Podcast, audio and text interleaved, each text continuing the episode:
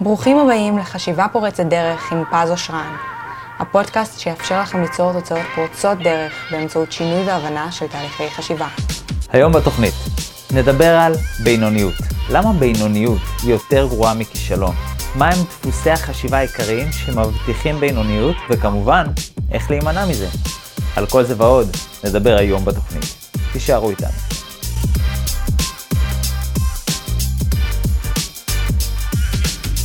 היי hey, חברים, מה שלומכם? כאן שוב פז, מאסטר לחשיבה פורצת דרך ותקשורת בין אישית. למי שלא מכיר אותי, אני מחבר סדרת הספרים איך להיות מגנט חברתי, שהחל מהחודש הגענו למעמד רב-מכר, אז אפשר להגיד סדרת הספרים רבי המכר.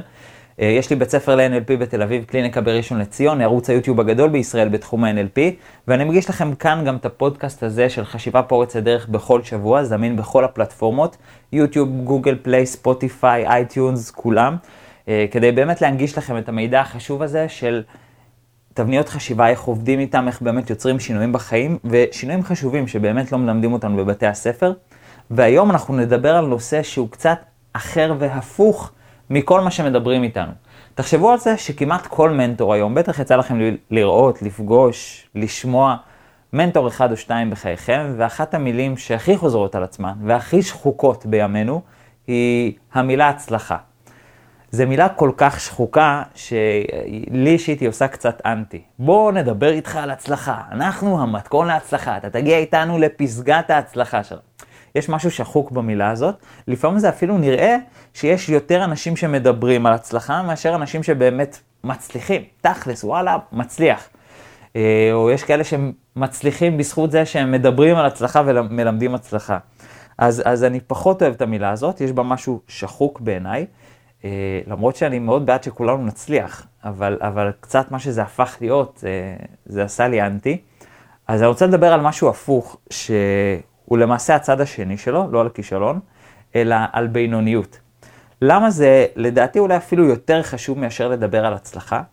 כי כדי להגיע למצב שאנחנו מצליחים, אנחנו חייבים לדעת מה לא לעשות, שזה נקרא בינוניות. זאת אומרת, אנחנו חייבים לצאת מהתבניות של הבינוניות, כי אם נלמד הצלחה, כשאנחנו עדיין חושבים מאותן תבניות של בינוניות, זה ייראה פייק כזה. זה כמו, לא יודע אם אתם מכירים את זה, את האנשים שמלמדים אותם ביטחון עצמי על ידי להגיד כמה משפטים, או איזה תנועות, כמה, זה נראה פייק כזה, זה לא כאילו ביטחון עצמי, אתה אומר, וואי, איזה ביטחון יש לו. זה, זה משהו שלא יושב טוב. ולכן לפני שלומדים על ביטחון עצמי, צריך להתגבר על חוסר ביטחון. לפני שלומדים להיות מאושרים, אולי צריך להתגבר על אה, על קשיים או להתגבר על משהו, ולכן לפני שלומדים על, אה, על הצלחה, צריך ללמוד להתגבר על בינוניות. ולדעתי, יש פה אה, שיעור או יש פה אתגר לא יותר קטן מהצלחה. זאת אומרת, לדעתי האתגר לצאת מבינוניות הוא אתגר יותר גדול מאשר להיכנס להצלחה. בואו נסביר את המשפט ההזוי הזה שאמרתי הרגע, ואם אפילו אני אקצין אותו טיפה, אז אני אגיד ש... עדיף להיות במקום נכשל, שבו אדם מודה, אה, נכשלתי, אני כישלון, על פני להיות בינוני. זה משפט עוד יותר הזוי, קצת הקצנתי אותו, אבל אנחנו עוד שנייה נבין אותו. למה, למה, איך הגעת לזה פז? בואו נבין קודם כל מה זה בינוניות. בינוניות זה מצב שאתם לא חלבי ולא בשרי, אתם פרווה. לצורך העניין בואו ניקח את זה מכמה תחומים בחיים, בסדר? למשל, אם ניקח את זה ב... הצד הכלכלי, אז אדם הוא לא בחובות לשוק האפור, והוא גם לא יכול להגשים את כל מה שהוא רוצה. אם זה בנושא הזוגי, זה לא איזה סיוט אני עכשיו אה, עם גבר או אישה מוכה, מכה, מכים, ולא אני עכשיו בזוגיות שחלמתי להיות כל חיי. אם זה בנושא בריאותי, אז אדם לא מרגיש שהגוף שלו הוא חי והוא צעיר, אבל הוא גם לא מרגיש שהוא עכשיו בן 100 ממש, והוא לא יכול לזוז בלי כיסא גלגלים. זה לא לכאן ולא לשם. באיזשהו מקום, בינוניות זה הפרווה, זה הסטטיסטיקה הממוצעת שפוגשת את רוב האנשים. עכשיו, זה נשמע לא רע. פז, איך אתה יכול לבוא ולהגיד לי שכישלון עדיף לי על פני להיות בינוני? כי בינוני זה לא רע לי, אבל כישלון יש בזה משהו רע. יש בזה משהו צורם, כשאדם מודה בעצמו, תשמע, נכשלתי, יש בזה משהו לא נעים. אז איך אתה אומר לי שעדיף להיות במקום נכשל על פני להיות במקום בינוני? בואו נבין את זה. למעשה, הסיבה שזה עדיף, זה כי בכישלון יש תנועה, ובבינוניות אין תנועה. וזה המכשול הגדול ביותר, וזה הבעייתיות הקשה ביותר. בואו נבין את הדבר הזה. תחשבו על זה שאם אדם נכשל, קודם כל זה אומר שיש תנועתיות. אמנם תנועה אחורה, אמנם הוא יתקדם אחורה, אבל יש תנועה. הוא לא נשאר באותו מקום. בשונה מבינוניות, שאדם נשאר כל הזמן באותו מצב. זאת אומרת, לצורך העניין, אדם נמצא במצב כלכלי שהוא לא חובות כבדים, אבל הוא גם לא באיזה יופי, מה שהוא רצה להגשים והוא חי את החיים שהוא רוצה. אז מצד אחד לא רע לו כדי שהוא יפעל, אבל גם לא מספיק טוב לו כדי שיעורר לו תיאבון להתקדם. ואז הוא נשאר באותו מקום. זה אנשים שנשארים באותה עבודה, עושים את אותה זוגיות. תחשבו על זה שגם בזוגיות, אם אדם יהיה לו רע, ירגיש זהו אין, כאילו זה מגיע לאיזה פיצוץ, אין ברירה, חייבים לעשות משהו, לטיפול זוגי, אפילו לגירושים, אבל יש תנועה, יש שינוי, חייב לעשות משהו, יש איזו עשייה, יש פעולה, יש התקדמות, יש משהו. אבל כשאדם בבינוניות, אין סיבה לעשות משהו, כי אני לא מספיק קרוב להצלחה כדי שיהיה לי תיאבון ואני אהנה מהריח של ההצלחה, ויש איזה משהו אה, מאוד מניע בזה שמריחים את ההצלחה. אתם מכירים את זה? זה כמו, יש אנשים שהולכים ליד מאפיות, ומריחים את המאפייה, איי, זה עושה, זה עושה משהו.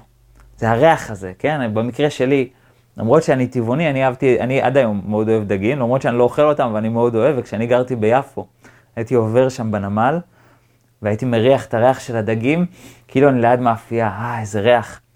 ולפעמים הריח הזה הוא מאוד מניע. ואנשים שהם קרובים יותר להצלחה, הם חווים איזו התקדמות, הם אה, מרגישים שהם הנה עוד מעט שם, הם, הם לא שם, אבל הם בריח שלהם, כאילו בפתח. הם מריחים, איי, אני קרוב פה לאיזו הצלחה יפה, איזה יופי, זה מניע אותם לעשות משהו. אבל הם לא שם. הם גם לא במצב שהם נכשלים, ולכן הם איפשהו באמצע, והם תמיד יישארו איפשהו באמצע, וזה הסטטיסטיקה הממוצעת שפוגשת את רוב האנשים, ובגלל זה המקום הזה הרבה יותר גרוע. כי עדיף להיות במצב נכשל, כי שם אתה בתנועה. לא משנה אם אתה בתנועה לצד חיובי או שלילי, אתה בתנועה, ואם אתה תנוע מספיק זמן, אז סביר להניח שמתישהו אתה כבר תגיע למקום טוב יותר, כי כמה אפשר להיכשל? סטטיסטית, זה מאוד קשה להיכשל 20 פעם. כאילו, זה צריך להיות באמת גאון כדי להיכשל 20 פעמים. זה כמו שמישהו אומר, תשמע, אני, תדע לך, תמיד אה, מניות, אני תמיד אה, אה, טועה. אני אומר שזה ירד, זה יעלה, אני אומר שזה יעלה, זה ירד. עכשיו, גם תמיד לטעות זה מאוד קשה, כי...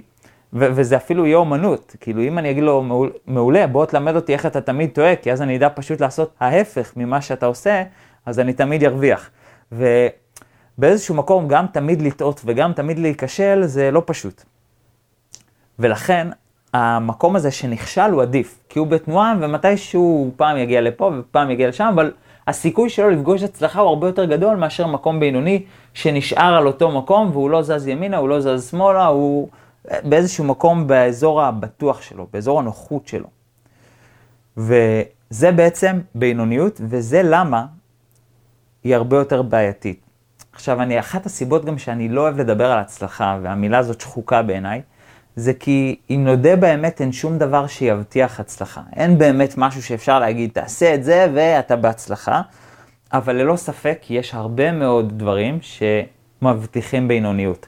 שאם תעשו אותם, מבטיח לכם חיים בינוניים לחלוטין. אפשר לעשות את זה. וברגע שאנחנו מבינים מה זה הדברים האלה, אז אנחנו יכולים להימנע מהם. אנחנו יכולים לדעת מה לא לעשות, אנחנו יכולים לדעת ממה להימנע, ואז כשאנחנו יוצאים מבינוניות, לא בהכרח אומר שנגיע להצלחה, יכול להיות שנגיע לכישלון, אבל זה יהיה הרבה יותר טוב מאשר אם נשאר בבינוניות לכל החיים. תחשבו על זה, ו- ואגב, זו שאלה שבאמת כל אחד יכול לשאול את עצמו. איזה חיים הייתי רוצה? חיים בינוניים, שוב, לא טוב לי, לא רע לי, הכל בממוצע לחלוטין של כל החיים שלי, או חלק מהחיים כישלון וחלק מהחיים הצלחה. חלק ככה, חלק ככה. וכשאני אומר כישלון, זה יכול להיות לפעמים אולי כישלון מכאיב במיוחד, והצלחה זה הצלחה מרוממת במיוחד ומפעילה את כל החושים. איזה חיים הייתם רוצים? וכל אחד יכול לבחור באמת מה שהוא רוצה.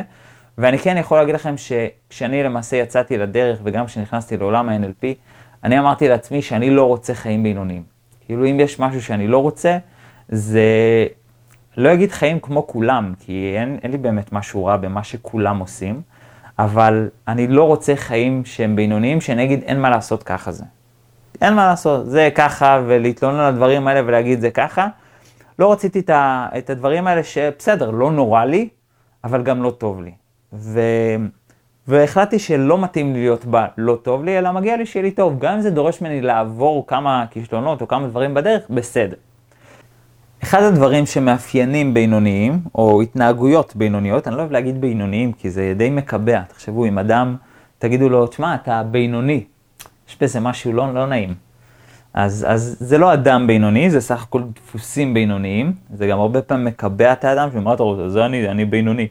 אז כדי לא להיות שם, זה בסך הכל דפוסים בינוניים, ואחד הדברים שמקבעים אה, או יוצרים בינוניות, זה שאדם חי עם הבעיות שלו, בעוד שאנשים אחרים, אפילו נקרא לזה, מבחינתי גם מצליחנים וגם אה, כישלונרים, או לא יודע איך תרצו לקרוא לזה, יפתרו אותם, או יחפשו את הדרך לפתור אותם. ההבדל אגב בין מצליחן לכישלונר, יש מילה כזאת, מישהו שהוא נכשל, לוזר, כן, אה, אין את זה בעברית, אבל.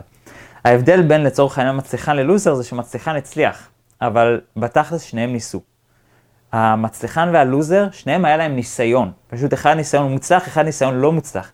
אבל הבינוני לא ניסה. ולכן אחד ההבדלים המרכזיים זה שבינוני לא מנסה אפילו לפתור את הבעיות, אלא הוא משלים איתם. שמע, מה לעשות? אין לי הרבה זמן פנוי, וככה החיים שלי, ואני לא ממש מרוויח טוב, ואני גם לא נהנה מהעבודה, בסדר, לא רע לי כדי להתפטר, ולא טוב לי כדי, אה, לא טוב לי שאני ארצה להתקדם שם ולעשות יותר מזה, זה איפשהו באמצע. והוא משלים עם הבעיות, הוא משלים שהוא כנראה לא ייהנה מהעבודה, שהוא יספור את הדקות, הוא לא סובל שם, זה לא שואה בשבילו, אבל זה ככה, הוא משלים בעצם עם הבעיות, בעוד שמבחינתי גם לוזרים וגם מצליחנים מחפשים דרך לפתור את הדברים. לא תמיד הדרכים הכי טובות, לא, דר... לא תמיד הדרכים הכי אפקטיביות, וכמו שאמרנו, ההבדל בין מצליחן ללוזר זה למעשה ההצלחה, אבל שניהם ניסו, זה המשותף לשניהם. הבינוני אפילו לא ינסה.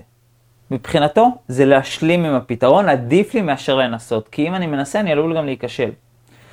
ואם הייתי רוצה להגדיר את הדבר הקטן הזה, או את ההבדל הראשון, שיוציא אתכם מבינוניות, נקרא לזה למקום אחר, כי זה לא בהכרח להצלחה, אבל אם, אם הייתי רוצה להגדיר את זה, זה שבינוני הוא לא שואף רחוק. והדבר המרכזי שהייתי רוצה שתזכרו, הראשון, זה קודם כל שתשאפו רחוק ותצפו למעט. אגב, רוב האנשים לא יודעים להפריד את השניים האלה, הם די מחברים אותם. זאת אומרת, הם, מבחינתם הם מצפים להרבה, אולי גם שואפים להרבה, אבל הם מצפים להרבה. ויש הבדל בין ציפיות לשאיפ, לשאיפות. שאיפה זה מה אני רוצה להיות, מה, מה החלום שלי, מה אני רוצה. אני רוצה זוגיות כזאת וכזאת, אני רוצה אה, אולי אה, ככה וככה ילדים, אני רוצה אולי... אה, מצב בריאותי כזה וכזה, כן? אני רוצה לקום בבוקר עם אנרגיות כאלה, אני רוצה שככה יראה היום שלי, אולי אני רוצה ככה להרוויח, או שזה יהיה הלייפסטייל שלי. אני רוצה דברים כאלה ואחרים. זה השאיפות שלי בעצם, מה אני רוצה, לאן אני שואף, לאן אני חולם להגיע. ציפיות, זה אומר, אני לא מרוצה מכל מה שהוא לא ככה. זה ציפיות. זאת אומרת, לצורך העניין, אה, אם זה אני שואף לבת זוג אה, מפרגנת ואוהבת, אז זה כשאני שואף ואני אחפש את הדבר הזה. אבל ציפייה זה אני לא אקבל שום דבר שהוא שונה מזה, ואני אתנגד לכל דבר שהוא שונה מזה. ואני אמצא את עצמי אפילו מתמרמר כשמשהו לא כזה. ומה לעשות שרוב הפעמים, לפחות בפעמים הראשונות, הסיכוי שמשהו יקלע בדיוק לשאיפות שלכם הוא לא סיכוי גבוה, בטח לא בפעמים הראשונות. זאת אומרת, לא בדייט הראשון, לא בדייט השני, גם לא בקשר הראשון אולי. אולי פעם זה היה ככה, אבל איכשהו היום זה נראה שזה לא ככה. ו, ואז כשאני מצפה לדברים האלה, והם לא ככה, אני מוצא את עצמי הרבה יותר ממורמר מאשר עם המוטיבציה לשנות. וכשאני ממורמר, אני בעצם נשאר נטול מוטיבציה, נטול אנרגיה לשנות, לפעול ולעשות את הדברים או להגשים את מה שאני רוצה. ולכן תצפו למעט. כשאני אומר תצפו למעט, סתם אני אתן לכם דוגמה רגע, כדי שנבין את ההבחנה הזאת, בסדר?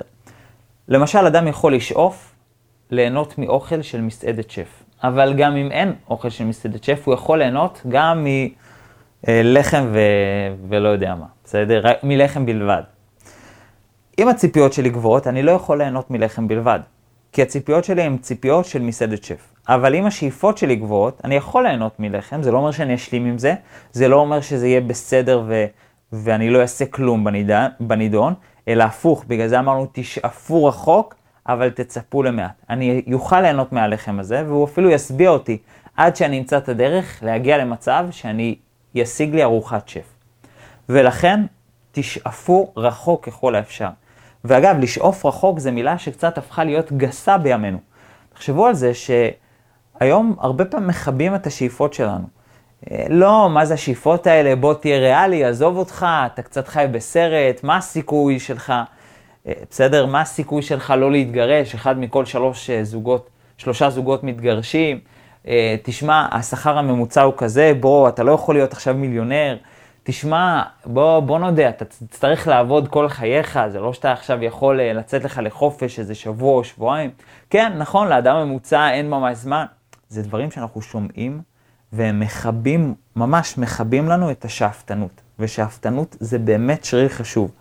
וגם המצליחנים וגם הלוזרים, זה אנשים שהם שאפתניים מטבעם. כמובן אפשר לדבר על איך, איך אפשר אה, להפוך את השאיפה ואת הניסיון למוצלח יותר, ואז אפשר לדבר על כל הנוסחאות להצלחה, סבבה. אבל מן הסתם אם אדם לא שואף ליותר, אין מה לדבר איתו על בוא תנסה. תקשיבו, כל ניסיון שמגיע בלי שאיפה, הוא כבר נדון לכישלון. אין פה, אין פה אפילו מקום לנסות. אם אני אנסה להתחיל עם מישהי, ואני אפילו לא רוצה אותה, או אני לא שואף להצליח, זה כבר מראש לא, לא, לא יצליח, אין פה סיכוי. אם אני אשאף אה, להצליח, או אם אני אשאף לזה שיהיה לי את הרמה הבאה, לא משנה בכל תחום, שוב, זוגי, בריאותי, רגשי, זמן, כלכלי, איזה תחום שתרצו. אם אני לא שואף לשם ואני עושה ניסיון נטול שאיפות, אני כבר מנבא לעצמי כישלון.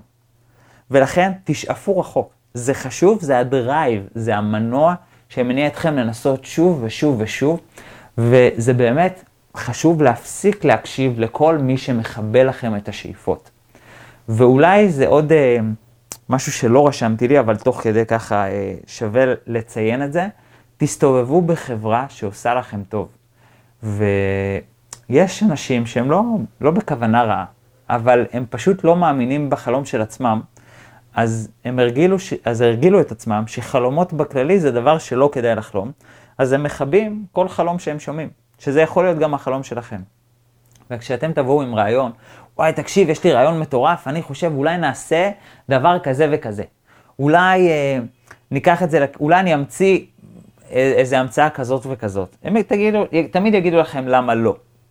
אגב, זה בסדר חשיבה ביקורתית, כן? זה בסדר אה, לחשוב האם יש איזה סיכוי או לא סיכוי, אבל לפסול מראש, או לנסות לפסול את הניסיון, זה כבר יכול להיות בעייתי, וזה כבר מכבה שאפתנות. ולכן, הרבה פעמים אני מאוד מאוד ממליץ לאנשים, תבחרו את הסביבה שלכם בקפידה. תבחרו את האנשים שלכם, תבחרו את החברים שלכם, תבחרו את הסביבה, גם אם זה משפחה או כאלה, אז כמובן תפתחו חוסן, כן? אבל, אבל לפחות בסדר, גם אם אתם, אה, יש אנשים שאומרים לי, תשמע, אבל אני לא יכול לשנות את הסביבה שלי. אני לא יכול לשנות את ההורים שלי או את המשפחה שלי. נכון? בסדר. בוא תתחיל עם מה שאתה כן יכול לשנות, כי זה מתמטיקה פשוטה. אתה הולך למקום שאומרים לך לא, זה מינוס אחד. אתה חייב שיהיה לך עוד מקום אחד שייתן לך פלוס אחד, ורק אז אתה ב break even, אתה באפס. אתה לא לחיובי ולא לשלילי. פשוט הרבה פעמים אנשים, הם צוברים יותר מדי מינוס אחד, ואז הם מוצאים שהנוסחה, הסכום שלה, הוא במינוס. אם אתה לא רוצה שהנוסחה תהיה במינוס, בוא ת, תוסיף עוד פלוסים, תהיה בעוד סביבה חיובית, סביבה שמעודדת, סביבה שמפתחת, שתומכת, תהיה בסביבה כזאת. ובגלל זה אגב, הרבה פעמים אני מאוד מאוד ממליץ לאנשים אה, להיות ב, ב, בסביבה כזאת. זה יכול להיות אפילו אם אתם עושים קורס כזה, או אם אתם הולכים להרצאה כזאת, ואתם מכירים אנשים. יש כל מיני סדנאות כאלה, או mingling, אפילו כאלה שהם רק נועדו ל mingling, ל, ללהכיר אנשים, ל networking. יש ממש סדנאות networking, וכל ה-BNI וה...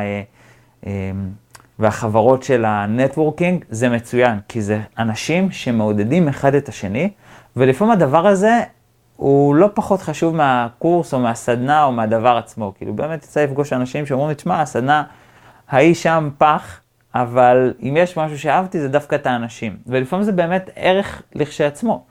והרבה פעמים גם שואלים אותי, פז, מה אתה אומר? חשבתי ללכת למקום ההוא והזה ששם, אה, מה אתה אומר? ממליץ לי? אמרתי לו, תשמע, ולפעמים אני לא, לא יודע הרבה על הסדנה, וגם אם אני יודע, אולי זה לא דברים שהם תורמים במיוחד, לא דברים מזיקים חלילה, כן? אבל לא דברים שהם תורמים במיוחד, אבל לפעמים בעצם זה שאדם נמצא עם עוד סביבה ועוד אנשים, והוא יוצר קשרים, וכאלה שתומכים אחד בשני, זה מצוין, כי הם מעודדים אחד את השני, תשאף רחוק. תעשה עוד. רק תזכרו, אל תצפו להרבה, כי ככל שאנחנו מעלים את רף הציפיות שלנו, אנחנו גם מעלים את רף המרמור שלנו. אני חוזר על המשפט כי הוא חשוב. ככל שאנחנו מעלים את רף הציפיות שלנו, אנחנו מעלים את רף המרמור שלנו. כי אנחנו בעצם מתמרמרים על כל פעם שזה לא ככה. כדי שזה לא יקרה, אז תצפו למעט. באמת, תהנו ממה שיש, ובו בזמן תשאפו רחוק. יש אנשים שזה לא נתפס להם. מה זאת אומרת? אני אשאף רחוק רק כשאני אהיה לא מרוצה. זה גם בעייתי. אבל תשאף רחוק, מגיע לך הטוב ביותר, לך עם החלומות שלך כמה שאתה רוצה, אבל אל תהפוך את זה לציפיות.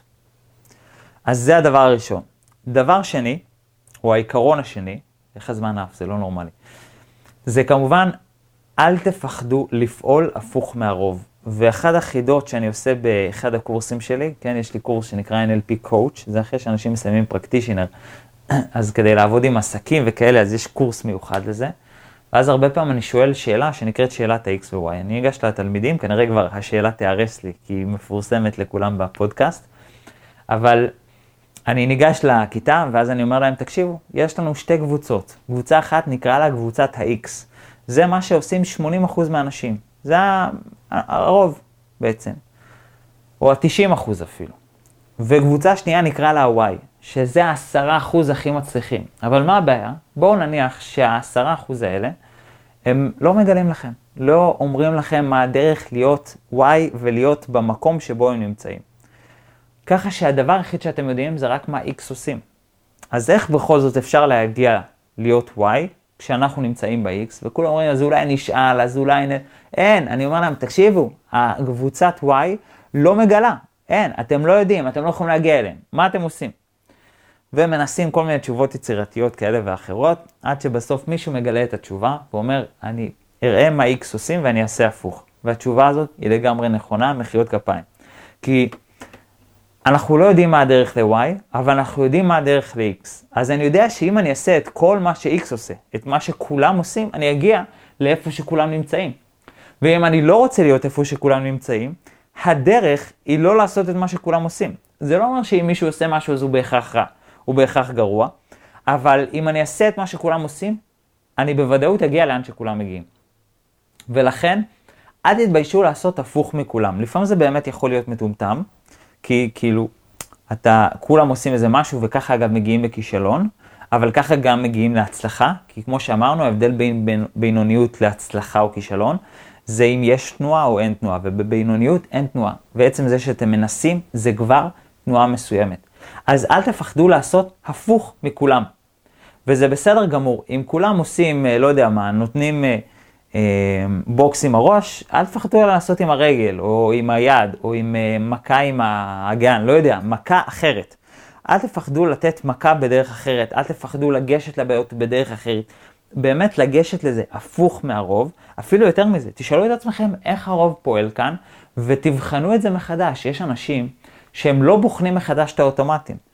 ואני אתן לכם סתם דוגמה בסדר שהגיעה מאצלנו בבית, שאנחנו, כשאנחנו קצצנו ציפורניים, אז uh, היינו שמים את הציפורניים באסלה, כי האמינו שאסור לשים אותו בפח. ושאלתי פעם אחת את אמא שלי, אמא, למה, למה, למה שם את זה בפח ולא באסלה? ואמרה לי את התשובה הכי אותנטית בעולם, ככה זה. וקיבלתי באותם ימים כשהייתי קטן, קיבלתי את התשובה הזאת, ככה זה, אז ככה עושים, אז נעשה את זה ככה. ו... עד שרגע מסוים שאלתי את עצמי, רגע, אני עושה משהו שאני אפילו לא מבין למה אני עושה אותו, ואני לא בוחן אפשרות אחרת, כאילו, מה יקרה אם אני... ואמרתי, אוקיי, בוא נעשה ניסוי. לקחתי את הציפורניים וזרקתי בפח. עכשיו, אני לא יודע מה... כן, יכול להיות שיש כאלה אגב שמקשיבים ויודעים, אולי יש איזה, איזה סוד מאחורה, לא יודע מה, בסדר, אבל אני גדלתי מהדבר הזה, וראיתי שלא קרה כלום, כאילו עבר שבוע, שבועיים, היה בסדר גמור. והייתי ילד יחסית. ואמרתי, אז, אז מבחינתי, למה לא לבחון דרך אחרת? שוב, יכול להיות שבסופו של דבר, אגב, הייתי חוזר לאותו דבר, וציפורניים שאני קוצץ, זורק באסלה. אין בעיה לעשות את מה שכולם עושים, אבל אל תפחדו לבחון דרך אחרת. ויש הרבה אוטומטים שפתאום אנחנו עוצרים וקולטים, רגע, האם זה באמת חיוני, האם זה באמת חשוב, האם יש דרך אחרת. אולי שווה לבחון לעשות הפוך מכולם, גם זה הפוך מכולם. ואל תפחדו ואל תתביישו להיות הפוכים מכולם. חשוב מאוד לזכור את זה, כי מה שכולם עושים זה התוצאה שכולם מקבלים. וכולם, או הרוב, או ה-90 אחוז, ה-X, מה שאנחנו קוראים להם, נמצאים בבינוני. וכדי לא להיות לשם, אנחנו חייבים לא להיות עדר. זאת אומרת, לא לעשות מה שכולם עושים, אלא אנחנו רוצים את היכולת לבחון מחדש את הפעולות וההרגלים שלנו ושל כולם, או שמה שכולם מנסים להטמיע בנו. בסדר? עוד, עוד איזשהו הרגל ששאלתי את עצמי זה למשל, למה אני צריך בגרות או תואר? והרבה פעמים גם התשובות לא ממש הסבירו את רצוני. לא, לא יודע מי מכם יודע, אבל אין לי תואר, אין לי בגרות. ושאלתי את השאלה הזאת, אגב, זה כן חיוני לאנשים מאוד מסוימים. אה, לאנשים שהם למשל, אה, לא יודע מה, רוצים לעבוד במשרד ממשלתי אולי, או רוצים לעבוד בעיקר במשרות ממשלתיות, אז חייב תואר. אבל לצורך העניין, הסתכלתי על השאיפה שלי, השאיפה שלי היא לעזור לאנשים. אני צריך את היכולת לעזור לאנשים, זה מה שאני צריך, אני צריך יכולת, אני לא צריך בגרות, בסדר? לא היה לי עד היום לקוח אחד שאלה לי, יש לך בגרות? פחות היה חיוני. אז כשאני מסתכל על דברים מחדש, אז פתאום יש אפשרות לבחון את הפעולות, לבחון את הדברים האלה, ולגלות גם דרכים חדשות. לכן, המקום שבו בינוני נמצא, זה שהוא מפחד לבחון מחדש את מה שכולם עושים. רוב האנשים מפחדים לשאול את השאלות האלה. מפחדים לבחון את זה מחדש. וחשוב מאוד, אל תהיו שם. אל תפחדו לשאול את השאלות האלה. גם זה, זה בסדר גמור, גם בסוף תגיעו לעשות את מה שכולם עושים. ואז כולם יגידו, אה, אמרתי לך, אתה רואה, אתה צריך לעשות מה שאני עושה. זה בסדר, זה עדיף מאשר שתישארו עם האוטומט, או שתהיו עם אוטומט של לעבוד עם העדר ולעשות את מה שכולם עושים, או לפחד לבחון את הדברים מחדש. אז זה הדבר השני. דבר השלישי והאחרון זה כמובן לשאול שאלות קשות, והרבה פעמים אנשים מפחדים לשאול את השאלות קשות, ללא ספק. נושא של שאלת שאלות, אפשר לעשות לזה פודקאסט שלם בפני עצמו, ובקורסים שלי הוא בערך 4-5 שיעורים רק על לשאול שאלות נכונות, ולפעמים באמת שאלות יכולות ליצור שינויים מטורפים. אז הרבה אנשים מפחדים לשאול את השאלות הקשות, גם כי הם מפחדים מהתשובות. ושאלה נכונה יכולה להוביל אותנו לחשוב בצורה חדשה. סתם אני אתן לכם דוגמה. הרבה אנשים, אני רואה את זה למשל חיילים משוחררים, כשהם יוצאים מהצבא והם רוצים לבחור מקצוע, הם שואלים את כל השאלות של, אוקיי, מה, מה נכון לעשות, או באיזה מקצוע יש ביקוש, דברים כאלה. אבל השאלה הקשה ביותר, שאולי הם לא שואלים את עצמם, או הרבה לא שואלים את עצמם, זה באיזה מקצוע אני אהיה מאושר גם עוד 15 שנה, או גם עוד 10 שנים. וזו שאלה שקשה לשאול אותה, גם כי זה להודות שכנראה מה שרציתי לבחור הוא לא מספיק טוב לי, וגם כי זה פתאום מאמץ אותי להסתכל 10 ו-15 שנה קדימה, מה שחיילים משוחררים הרבה פעמים לא נוח לעשות את זה, או לא רגילים לעשות את זה. אמ, במיוחד שהמערכת חינוך שלנו לא ממש לימדה אותנו להסתכל לרוחק. זאת אומרת, אולי לדקלם את המרחק של אחרי בגרויות יש אה, תואר ואז יש עבודה, אבל לדעת להסתכל לטווח הרחוק ולדעת לבחון את הדברים לטווח הרחוק, לא למדנו את הדברים האלה. ולכן אנחנו רוצים לדעת לשאול את השאלות הקשות ולא לפחד לשאול אותן. כי בסופו של דבר השאלות הקשות, או השאלות שכולם מפחדים לשאול, כנראה מסתירות משהו. ועדיף לדעת את הדברים האלה. ולי זה מעורר שאלה חדשה, ותגידו לי אתם, מה אתם הייתם מעדיפים? שאלה שאני שואל ככה הרבה פעמים הרבה אנשים, וזה מעיד המון על היכולת שלהם אה, אולי אה, לבחון דברים מחדש או לשאול שאלות. אם הייתם יודעים שכל מה, ש... שיש ספר כלשהו, לא משנה מה, שאיך שתקראו אותו, הוא יסתור את מה שאתם מאמינים בו. ולא משנה לי מה הדבר שאתם מאמינים בו. סתם אני אזרוק לכם דוגמה. אם נניח אתם בזוגיות, אז הוא יגיד לכם למה לא טוב להיות בזוגיות. או לא טוב איזה. אם אתם דתיים, אז למה טוב להיות חילוניים? אם אתם חילוניים, אז למה טוב להיות דתיים? זאת אומרת, איזשהו ספר שאם קוראים אותו, הוא יהפוך לכם את כל הגישה ואת גישת הליבה שלכם. זאת אומרת, את הדבר המרכזי שאתם הכי מאמינים בו. האם הייתם קוראים אותו, כן או לא? תחשבו רגע על התשובה, כי זה, זה מאוד קריטי עבורכם. רוב האנשים, ותחשבו מה הדבר שאתם הכי מאמינים בו, שהוא מבחינתכם אין, ככה החיים. לא יודע מה, שיש אנשים שמבחינתם הכי מאמינים שזה נכון אה, להתחתן ולהביא ילדים, יש הכי מאמינים בדת כזו או אחרת, או בחילוניות כזו או אחרת, או ב, אה, אולי במערכת כזו או אחרת. כל אחד מאמין במשהו אחר, אולי באיך החיים מתנהלים, באיך החיים עובדים. תחשבו שהיה ספר שהייתם קוראים אותו, והוא היה משנה לכם את כל מה שהאמנתם על אותו דבר, האם הייתם קוראים אותו? רוב האנשים אומרים שלא. לא, זה מלחיץ. אבל זה בדיוק התשובה של הבינוניים. כי מי שהוא לא בבינוני, ובגלל זה שם נכנסים גם הלוזרים וגם המצליחנים. זה אנשים שלא מפחדים לשאול את השאלות הקשות, לא מפחדים לחשוב הפוך מהרוב, לפעול הפוך מהרוב, וככה, ככה, הם בעצם פועלים באופן חדש ומביאים תוצאות אחרות, וזו התנועה שהם יוצרים. לסיכום, אימא'לה, נגמר הזמן והזמן עף. לסיכום, אז אמרנו יש שלושה דברים, אחד, תשאפו רחוק, תצפו למעט, שתיים, אל תפחדו לפעול ההפך מהרוב, ושלוש, תשאלו את השאלות הקשות. כמובן, אם אהבתם, אז תשתפו את הפודקאסט הזה בכל דרך אפשרית. ומי שאהב כמובן מוזמן לקורסים שלי, גם יש אנשים שמאזינים לפודקאסט גם מעבר לים, אז תדעו שיש גם את הקורס שלי בווידאו, אז ככה שתוכלו להאזין לו בדרכים ולראות אותו ולשמוע אותו, הוא באמת מטורף, והוא עושה לאנשים מהפך בחיים, הוא לא פחות ממטורף, כאילו אולי אני קצת אה, מקצין בו, אבל הוא באמת אה, משנה חיים. אנשים מתארים שהחיים שלהם נחלקים לשני חלקים, מהרגע שהם נולדו עד הרגע שהם עשו את הקורס, ומהרגע הזה והלאה זה ממש חלק אחר לחלוטין, החיים השתנו ב-180 מעלות, משהו כזה. אז uh, מי מכם שחושב שהוא מתאים, מי מכם שחושב שהוא מעניין אותו העולם של תבניות חשיבה, להבין אותם לעומק בצורה הזאת שבה אנחנו מדברים, תרגישו חופשי לפנות אליי ב-www.pazosran.co.il. אה, אתם יכולים להשאיר שם פרטים באתר, ועידן או אלינור יחזרו אליכם באהבה וישמחו לשמוע מכם אם אתם מתאימים והאם נכון לכם אה, לפרק הזמן או למקום שבו אתם נמצאים. תודה רבה לכם על ההקשבה, אנחנו ניפגש בפרק הבא. שיהיה לכם שבוע מצוין, אנחנו כל יום חמישי כאן ובכל הפלטפורמות. תודה רבה לכם, ביי.